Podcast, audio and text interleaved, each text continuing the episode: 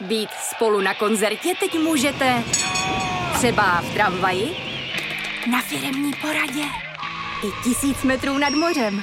Jsme tu, abyste mohli být mezi svými kdekoliv. Tak zůstaňte ve spojení díky datům na naší nejrychlejší mobilní síti v Česku. T-Mobile.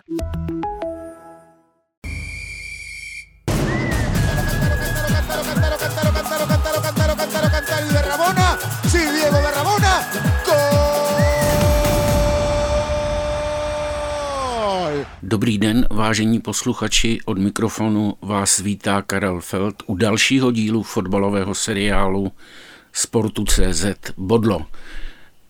Naším dnešním hostem je Pavel Vrba, trenér minulého desetiletí, muž z nejpovolanějších, který sbírá tituly už od roku 2004. Ten první byl ve funkci asistenta s Baníkem Ostrava, pak přidal dva s bulharským Ludogorcem Razgrad. Jeden. Jeden. jeden. jeden. takže statistiky se ne, jeden, jeden, ale jeden, u jednoho jsem byl na půl, takže u toho prvního jsem byl na půl a u toho druhého jsem byl taky na půl, takže, takže součást něčeho.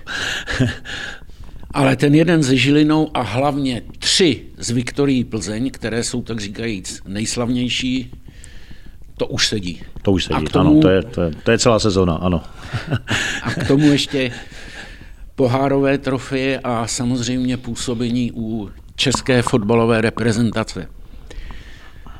Trenere, vy jste před několika dny podepsal novou smlouvu. Jaký je to pocit pro trenéra? Tak pocit, samozřejmě, že pocit je to příjemný v tom, že Eh, cítím podporu eh, vedení klubu v tom, že, že chceme spolu pracovat další dobu, že to není jenom eh, na nějaký, na nějaký krátký čas. Já věřím tomu, že za tu dobu, co jsem tady, tak, tak já jsem možná k tomu přispěl se svými kolegy, protože nejsem sám, protože potřebuji samozřejmě kolem sebe spoustu lidí, kteří mi pomáhají. Takže doufám, že jsme přesvědčili vedení klubu, že, že nám můžou důvěřovat a, a asi i na základě tady těch věcí a výsledků v té podzimní části soutěže jsme tuto nabídku dostali, takže já si samozřejmě toho vážím a, a jsem rád, že, že vlastně už půl roku před koncem smlouvy jsme se vlastně domluvili na, na prodloužení smlouvy o, o rok. Podpis tohoto kontraktu byl celkem očekávaný. Nicméně nehledal, nehlodal ve vás třeba červíček pochybností, což kdyby? A tak eh, já už mám něco za sebou a přiznám se, že, že, že sám jsem ani možná nechtěl, protože jsme ty první jednání už, už měli na konci podzimní části soutěže a já jsem se sám bavil se sportovním ředitelem a říkal jsem, ať chvilku počkáme, uvidíme, jak, jak se rozjede soutěž, eh, jak se rozjede jarní soutěž a potom ať se domlouváme třeba v březnu, v dubnu, ale klub, klub chtěl dřív. Já se přiznám, že, že jsem tak brzo dopředu žádnou smlouvu ještě nepodepisoval.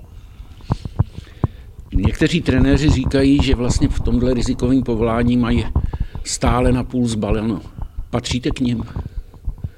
Tak já nevím, jestli mám zbaleno, ale vzhledem k tomu, že mám jeden byt v Praze a dům v Přerově, tak já mám zbaleno jak do Prahy, tak do Přerova. Takže já jsem si udělal dvě strategické místa, abych to měl blízko jak na Moravu, tak, tak tady v Čechách. Takže, takže já už zbaleno nemám, já, já mám zařízený oba dva, obě dvě prostředí, takže, takže úplně v klidu. Vycítí trenér, že se pod ním třeba kývá židle?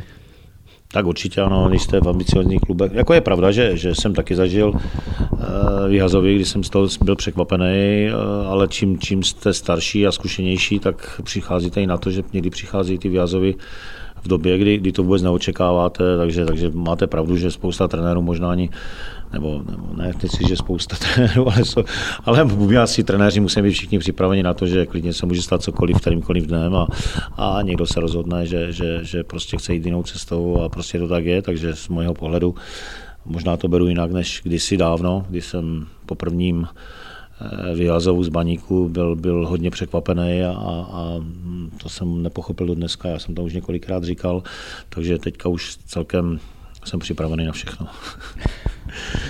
Když se nepovedou dva, tři zápasy, trpíte nespavostí?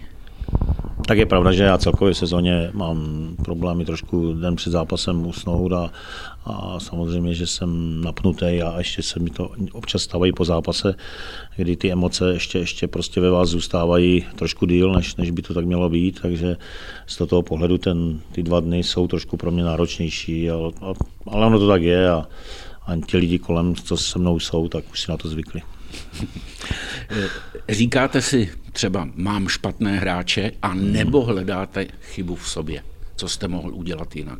Tak to neříkám nikdy, protože vždycky hráči jsou součástí mojí nějaké strategie, tak, tak buď si ty hráče vybírám, a, nebo, nebo s vedením vybírám, nebo, nebo jsem spokojený s tím, když přijdu do nějakého klubu, že ti hráči prostě podle mého názoru mají nějakou výkonnost, a, nebo přijde do klubu, který hraje prostě o záchranu a víte, že to tak je, takže to jsem například poznal v, taky v některých mužstvech, že, že jsem přišel a, a ty ambice těch klubů byly, byly vyšší, ale ta kvalita hráčů třeba byla trošku jiná, takže takže samozřejmě záleží taky, do kterého klubu jdete a víte, když půjdete do Sparty, nebo do Ludogorce, nebo do Plzně, nebo do Žiliny, tak víte, že, že tam samozřejmě jsou ty ambice nejvyšší a, a ty mužstva prostě chcou hrát do titul a, a samozřejmě, že, že i vy uh, jste tak nastavený a pak třeba přijdete do Machačkaly a, a víte, že, nebo do Puchová, víte, že, že to bude o záchranu a budete bojovat zuby nechty o každý bod a, a samozřejmě ta hráčská kvalita je potom jiná, takže to, to, to prostě tak je a myslím si, že eh, když, když, když víte, do čeho jdete, tak je to možná i kolikrát snažší potom. Je těžký vyrovnat se s pocitem, že třeba tohle či ono jste měl udělat jinak? Tak samozřejmě, že občas se to stává, hlavně teda po těch nepovedených zápasech, kdy, kdy cítíte, že možná stačilo málo k tomu, abych, abyste byl úspěšný.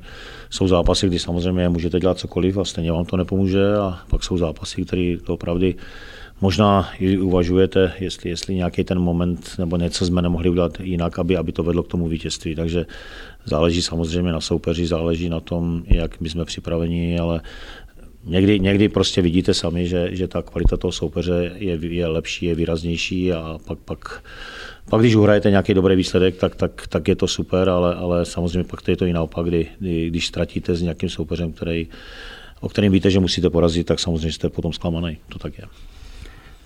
Před zápasem stanovíte taktiku na konkrétního soupeře. Mužstvo ji nedodržuje. Trpíte hodně, rozčilujete se tak pokud to nedodržuje, tak máte, máte několik možností. Buď samozřejmě je v poločase na to upozornit a vysvětlit jim, co dělají špatně, nebo můžete střídat eh, brzo, dřív než třeba až posledních třeba 20 minut, takže, takže můžete do toho zasáhnout. Takže z toho pohledu je to hodně na vás, ale samozřejmě eh, pokud to tak je, tak určitě, určitě i vy sám si kladete otázky, jestli, jestli jste třeba něco neudělal špatně a jestli jste třeba tomu toho nepřipravil špatně. Takže samozřejmě je to i o mě, není to jenom o hráčích, ale je to i o, o tom vedení toho, toho zápasu. Říká se, že Sparta je klub, který se neodmítá, ale vy jste to přeci jenom v minulosti udělal. Co vás k tomu vedlo? To bylo asi období, kdy jsem skončil Machačkale a měl jsem pravděpodobně nabídky dvě a to byla Plzeň a Sparta. A Tenkrát jsem se rozhodl pro Plzeň, asi kvůli tomu, že jsem hlavně to prostředí znal, věděl, věděl jsem o tom hradském kádru všechno a, a, nebyla tak dlouhá doba, kdy jsem tu Plzeň opustil a no vlastně to prostředí jsem znal velice dobře, takže spíš jsem šel do nějaké jistoty, kde, kde, kde prostě to pro mě bylo možná i snažší. Takže, takže to jsem tenkrát asi udělal tento krok a prostě to tak bylo.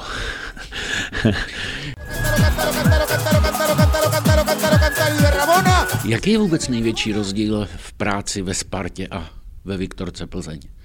Hmm, jako ono, ono, je to těžké, nebo ne, nesrovnávat s Viktorku, když jsem tam přišel úplně poprvé, a srovnávat Viktorku teď je, je absolutně nesrovnatelný, protože vlastně, když jsem přišel poprvé, tak ten klub se pohyboval vždycky někde v, v druhé polovině tabulky a hrálo záchranu a, a prostě to prostředí, nebo, nebo tam se teprve začal vlastně budovat tým a budovat prostředí a budovat zázemí a všechny tady to ty věci, které vlastně ve Spartě jsou, takže tam jsme přišli vlastně do, do, do něčeho, co nef- ne, nechci říct, že nefungovalo, ale kde, kde se všechno začalo budovat, jo, kdy, kdy, kdy to zázemí prostě nebylo a, kádr nebyl a začalo se to budovat. A ono to tak nějak tak sedlo. Když to ve Spartě přijdete do klubu, kde, kde máte všechny servis, který potřebujete a prostě tady, tady jediná věc uhrávat výsledky, který, který požadují fanoušci a vedení klubu, protože to zázemí a ten hráčský kádr je samozřejmě nadstandardní a není to tak, jak to bylo třeba v Plzni, když jsem tam přišel úplně poprvé. V Plzni jste se do, domlouval nebo dohadoval především s Adolfem Šátkem. Hmm. Jak je to ve Spartě? Mluví vám do práce hodně generální ředitel František Čupr. Sportovní ředitel Tomáš Rosický nebo i majitel Daniel Křetínský? Tak eh, samozřejmě, že, že je to trošku rozdílný v tom, že eh, s panem Šátkem jsem se potkal stejně jako s Tomášem Rosickým. To znamená, ten, každý den na stadioně, každý den jsme spolu vlastně byli v kontaktu a, a viděli jsme se, když to ze Sparty se potkávám hlavně s Tomášem Rosickým, který vlastně zodpovídá za tu sportovní stránku a pak se zodpovídá pravděpodobně i těm dalším lidem, kteří jsou nad ním. Takže my to máme, tady to je postavené prostě tak, tak že, že já zodpovídám Tomášovi a, a Tomáš potom, potom těm dalším lidem. Samozřejmě se potkávám občas i s těma dalšíma, kteří nás mají na starost a kteří, kteří vlastně zabezpečují klub a starají se podle mého názoru i o spoustu jiných věcí, než jenom o tu sportovní stránku, což samozřejmě ta ekonomika a chod klubu je hodně důležitý a to mají prostě na starost jiní lidi. A, a prostě ta hierarchie je prostě jasně daná v tom klubu, takže z toho pohledu Ara tam byl na všechno sám, nebo ne úplně sám, ale, ale prostě byl takový člověk, který vlastně za všechno zodpovídal, když to tady na Spartě je to trošku, trošku jinak rozdělený, ty kompetence a já se zodpovídám samozřejmě majitelům nebo majiteli a, a po té sportovní stránce v té první fázi vlastně tomu Tomášovi, s kterým, s kterým hodně diskutujeme a s tím se potkám taky každý den. Takže především Tomáš vám tlumočí názory vedení. Především Tomáš, občas teda se stane, že mi Někdo, někdo zavolá i z těch nejvyšších míst, ale, ale doopravdy, to jsou doopravdy spíš jako, ani ne tak, jako, že by mi někdo měl radit, ale, ale naopak já bych se spíš řekl, že jsou to takové spíš telefonáty na podporu, takže, takže z toho pohledu já nemůžu říct, že by někdy byl pod nějakým tlakem, který, který, který by byl jiný. Prostě spíš jako doopravdy cítím spíš podporu těch lidí a já vůbec netlakl, že by mě někdo tlačil do situací, které, které by pro mě byly jako nepříjemné. Takže ten tlak ve Spartě je asi větší, než byl v Plzni. Tak víte co, jako ono zase, já, já furt rozděluju Plzeň na určitý období a momentální období, takže já si myslím, že, že dneska Plzeň už má taky ty ambice nejvyšší jako Sparta, jako Slávě, prostě to tak je a když přijete dneska do Plzně, tak už nestačí, abyste skončil čtvrtý, pátý, to už prostě taky tak není a ve Spartě už to je tak historicky možná 60-70 let, že když Sparta, když neuhraje prostě ty nejvyšší příčky, tak, tak je samozřejmě nespokojenost a nejenom od majitelů, ale samozřejmě od fanoušků, protože Sparta není jenom, jenom o, té, o, o tom klubu, ale je to i o těch lidech, kteří té, tu Spartu podporují a kteří té Spartě fandí, takže, takže všichni víme, že ta, ta, ta, ta veřejnost nebo ty lidi, kteří se kolem toho fotbalu tady točí a s těma fanouškama je obrovská. Jste samozřejmě pod jiným tlakem než třeba v těch jiných klubech, kde to tak není. Takže, takže ta, ta fanouškovská podpora nebo podpora, ale samozřejmě ten tlak je, je možná u těch čtyřech, pěti klubů v Česku výrazně vyšší než třeba u těch jiných. Je zimní v období, dochází ke změnám v kádru. Vy to konzultujete především s Tomášem Rosickým, kdo by měl odejít, kdo by měl přijít? Přesně tak, toto je spíš otázka eh, na, na, na tu konzultaci s Tomášem. Samozřejmě je to i, i o tom, že někteří hráči, prostě, kteří nebyli třeba spokojení s tou vytížeností a, a přišli do Sparty s tím, že budou hrát základu a najednou zjistili, že tolik nehrají, tak i oni sami e, spíš hledají tu cestu, aby, aby našli si klub, kde budou spokojení sportovně a budou vytížení tak, jak, by si, jak si by oni představovali. Takže to tak je a to tak funguje a mm, prostě je to, je to kolotoč těchto klubů, který, který prostě takhle fungují, takže to, ono, to, ono to je úplně normální a všude. Koho byste v rámci možností nebo možného eh, na letné rád přivítal, aby ten kádr vypadal podle vašich představ? Tak Messiho možná, no, a nevím, ještě někoho, jako Pique taky není špatný. ne, teď vážně, jako bavíme se, zase doufám, že to ti lidé, kteří to budou poslouchat, to budou brát samozřejmě s humorem tady to ty odpovědi, ale, ale z mého pohledu já si myslím, že Sparta má velice kvalitní kádr, má, má hodně talentů. Vidíte sami, že už já nevím, dva, tři hráči do 21 let vlastně se i zabudovali do toho mužstva. Víte sami, že o některý ty mladí hráči dokonce už je zájem i v těch top klubech, takže z toho pohledu to funguje tak, jak to fungovat má. Samozřejmě pokud vidíme, že z vlastních zdrojů nejsme schopni to mužstvo doplnit, tak, tak se díváme i po jiných hráčích, ale, ale já si myslím, že Sparta v poslední době vychovala spoustu zajímavých a mladých hráčů a, a patří vlastně tady v tom těm nejúspěšnějším, takže z mého pohledu je dobře, že, že se tady objevují právě ti vytíkové, hloškové a, a krejčí a takový hráči, kteří potom vlastně můžou se posouvat dál a dál. E, právě někteří fanoušci říkají, že je to perfektní, že dáváte mladým tolik prostoru. Najdou se i tací, kteří říkají, že je to až moc. Jak těžký je to vyvážit? Tak já jsem zastánce toho, že ten mladý si to musí zasloužit a vyhrál, takže, takže to je, my to nevyvažujeme v tom, že eh, by nějaký mladý měl dostávat přednost kvůli tomu jenom, že je tady vychovaný a že to je hráč, hráč Sparty. Ve Spartě prostě nemůžete eh, být spokojený s tím, že, že stavíte třeba pět mladých hráčů a jste osmý. To prostě nemáte šanci přežít. Takže z toho pohledu, prostě pokud tu kvalitu oni ukazují, já si myslím, že ty zrovna, co jsem jmenoval, tak tu kvalitu ukazují a, a patří právem do toho kádru a, a někteří třeba hrají víc, ať už to je Krejčí, a nebo ať už to je Ložek. A vítěz možná na tu šanci ještě na to, aby si vybudoval takovou silnou pozici, jako oni eh, teprve čeká, ale to je naprosto normální a myslím si, že Sparta patří k mužstvům, který, který věkově eh, patří možná k těm, těm, těm nejmladším v lize, ale hlavně, hlavně si myslím, že jsou tady tři, čtyři hráči, kteří doopravdy ještě nedávno hráli v 21 a mají, hrají vlastně v základu a mužstva, což je dobře. Asi největší problém měla Sparta na podzim ve stoperské dvojici. Prozradíte, jak by měla jarní stoperská dvojice vypadat? Proč jsme točili ty, ty stoperský hráče, taky jako musíte se podívat na zdravotní stav těch hráčů, takže ono často je mi podsouváno, že některým nedávám šanci, nebo některý jsem přehlížel, ale no, taky spousta lidí by se měla podívat na ten zdravotní stav těch hráčů, protože někteří hráči třeba nebyli úplně fit a, a třeba promarodili tři měsíce, takže pokud ti hráči byli zdraví, tak si myslím, že to bylo trošku stabilizovanější, ale bohužel zrovna v té stoperské dvojici se nám často stávalo, že někdo z těch hráčů vypadl kvůli zdravotnímu stavu a možná jsme na, těch, na tom postu víc s těma hráčem házeli, než třeba na jiných postech. Takže nějaká představa o ideální stoperské dvojici? Ideální představa tady úplně není. Já si myslím, že tady jsou teďka momentálně čtyři stopeři, kteří, kteří prostě mají svoji kvalitu a dostanou prostor v přípravných utkáních a ti nejlepší, eh, doufám teda, že správně se rozhodnu, že ti nejlepší potom vlastně začnou v těch soutěžních utkáních.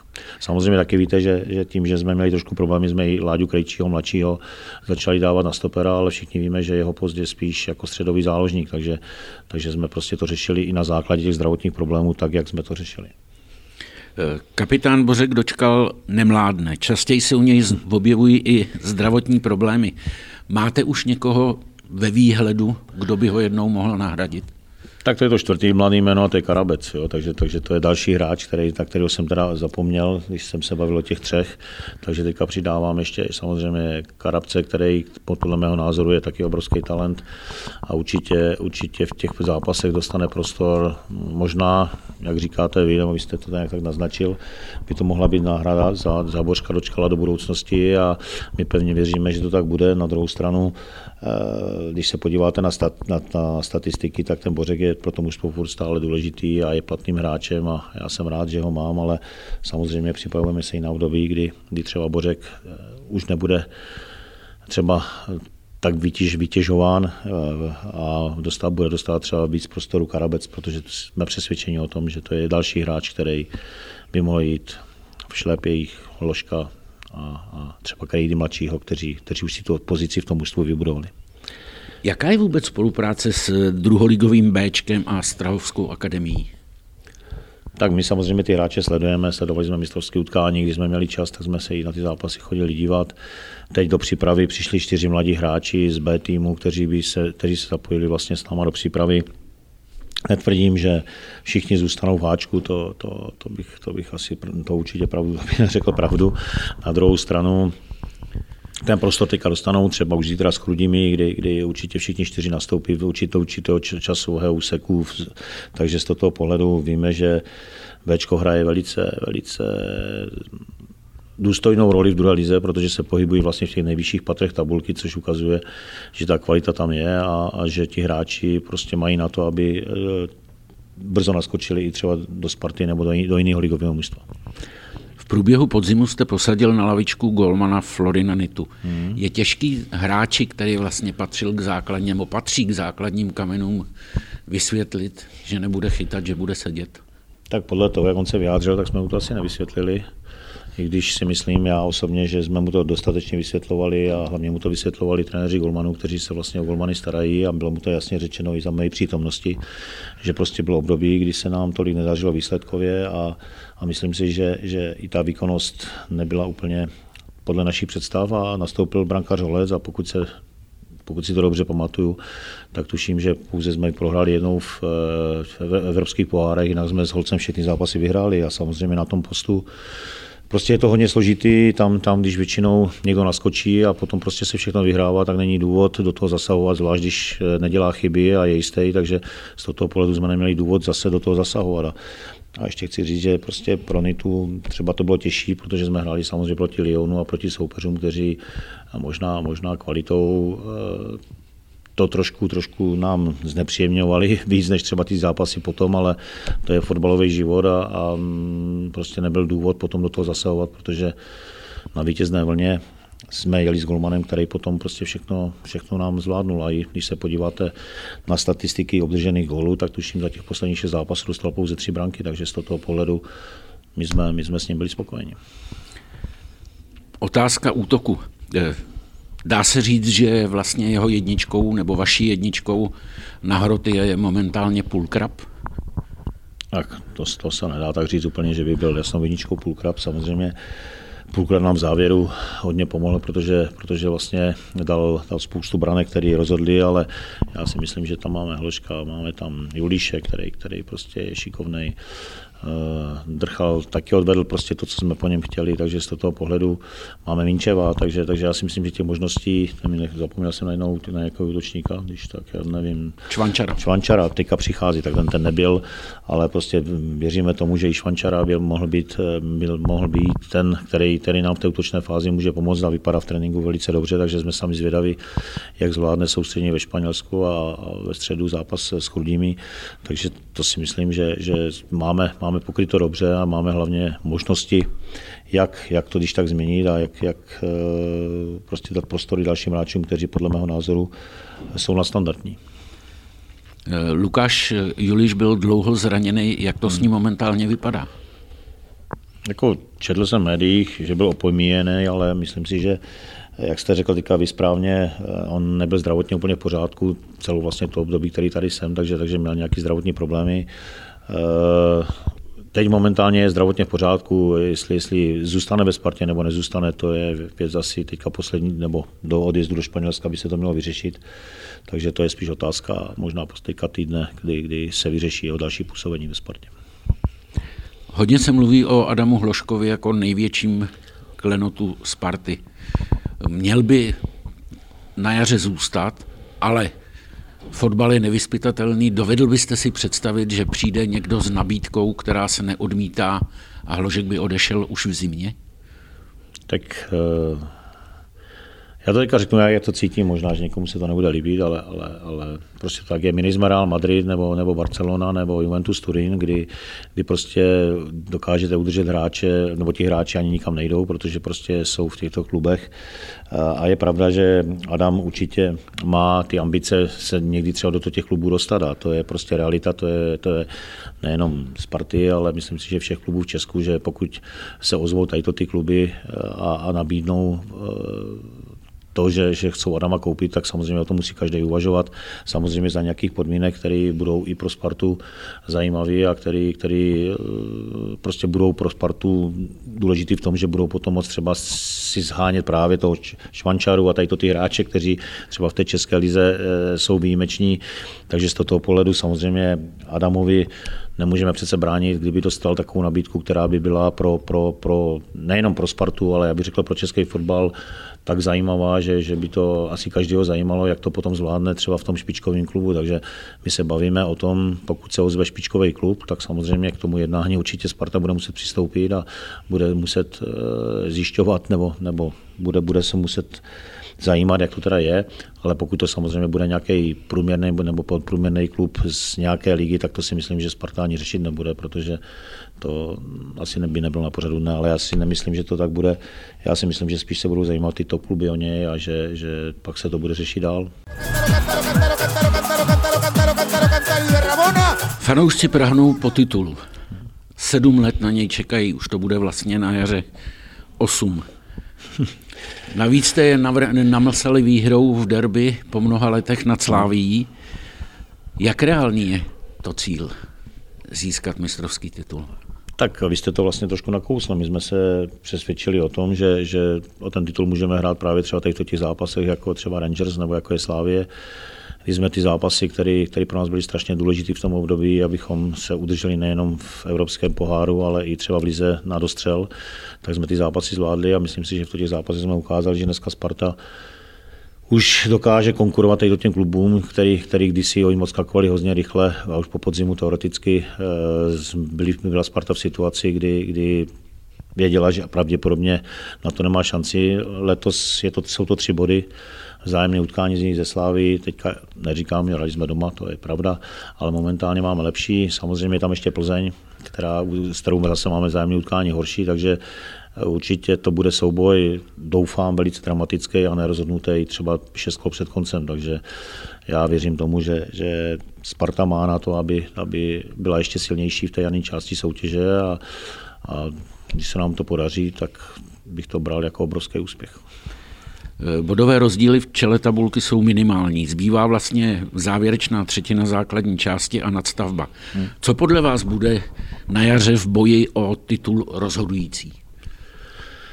Tak eh, já se přiznám, já když vidím ten začátek té soutěže, kolik zápasů tam máme, eh, po ještě k tomu pohár, tak, tak eh, spíš si myslím, že bude rozhodovat o tom, jak kdo bude mít kvalitní širší kádr, protože při té zátěži, která nás čeká, to určitě s 11-12 lidma nikdo neuhraje, tak jak se to kdysi stávalo, že někdo měl jen týden, týden, týden, teď když se bude hrát tolik zápasů, kolik, kolik tam je, a ať jsme to my, nebo ať je to Slávě, který, který čeká, teda to je začátek jara vyloženě, bych řekl, hodně náročný, tak, tak si myslím, že bude rozhodovat samozřejmě i ta kvalita těch dalších hráčů, kteří v tom kádru jsou a, a já osobně si myslím, že uspěje to mužstvo, který právě prokáže, že těch hráčů v tom kádru kvalitních má, má víc a, a dokáže potom tady to ty rozhodující zápasy vyhrát. Takže z toho pohledu si myslím, že to bude hodně zajímavé ještě.